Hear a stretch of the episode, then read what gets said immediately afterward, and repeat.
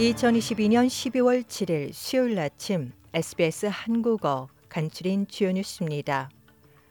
리처드 말스 국방장관과 페니 웡 외무장관이 미국의 앤소니 블링컨 국무장관, 로이드 오스틴 국방장관과 워싱턴 DC에서 회담을 열고 양국 및 역내 관계를 재확인했습니다.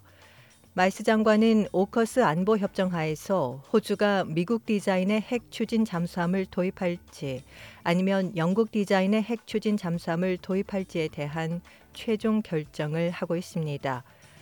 마이스 장관은 핵 추진 잠수함 건조에서 미국과의 파트너십이 대단히 중요하다고 말했습니다. The most important capability that Australia is seeking to pursue right now is, of course, uh, a nuclear powered submarine capability.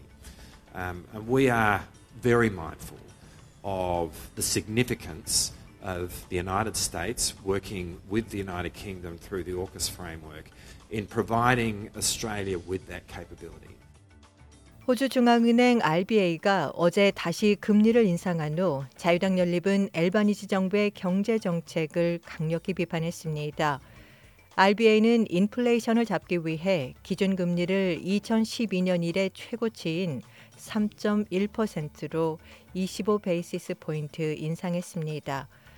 자유당 예비 재무장관인 앵거스 테일러 의원은 인플레이션과 생계비 급등에 대한 노동당 정부 대응이 형편없이 부적절했다고 비판했습니다. Before the election, uh, we heard this government promise cheaper mortgages, cheaper electricity, lower cost of living. In fact, what we've seen is the exact opposite. The budget was a missed opportunity for the government to lay out a clear plan to relieve those pressures on interest rates and inflation. In fact, we saw the exact opposite. 호주에서 저탄소 친환경 차량 판매가 급증하는 것으로 나타났습니다.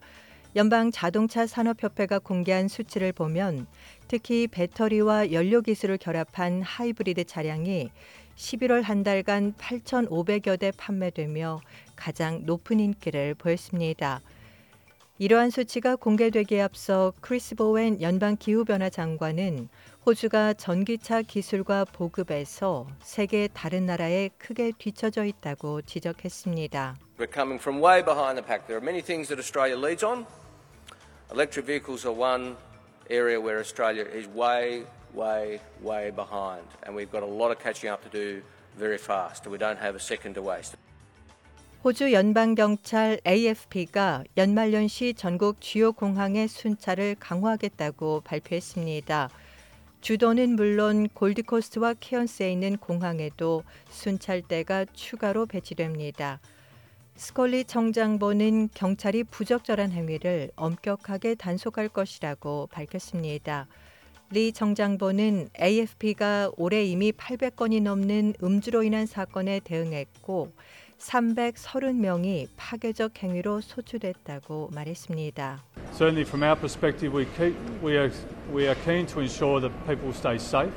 That we, we will have a zero tolerance approach to anyone who is intoxicated, who behaves badly, aggressively um, towards staff or other people in the airport environment, whether it's in airports or on aircraft. 포르투갈과 모로코 합류를 끝으로 카타르 월드컵 8강이 모두 가려졌습니다. 모로코는 승부차기 끝에 스페인을 꺾고 사상 첫 8강 진출에 성공하는 대이변을 연출했습니다. 포르투갈은 스위스를 6대 1로 대파하고 8강의 마지막 남은 자리를 차지했습니다. 호날두 대신 선발로 나선 곤잘로 하무스 선수는 본인의 첫 월드컵 선발 출전 경기에서 3골 1도움을 기록하며 맹활약을 펼쳤습니다.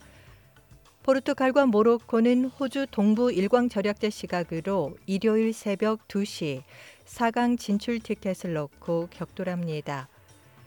이상이 12월 7일 수요일 아침 SBS 한국어 간추린 주요 뉴스입니다. 좋아요, 공유, 댓글, SBS 한국어 프로그램의 페이스북을 팔로우해주세요.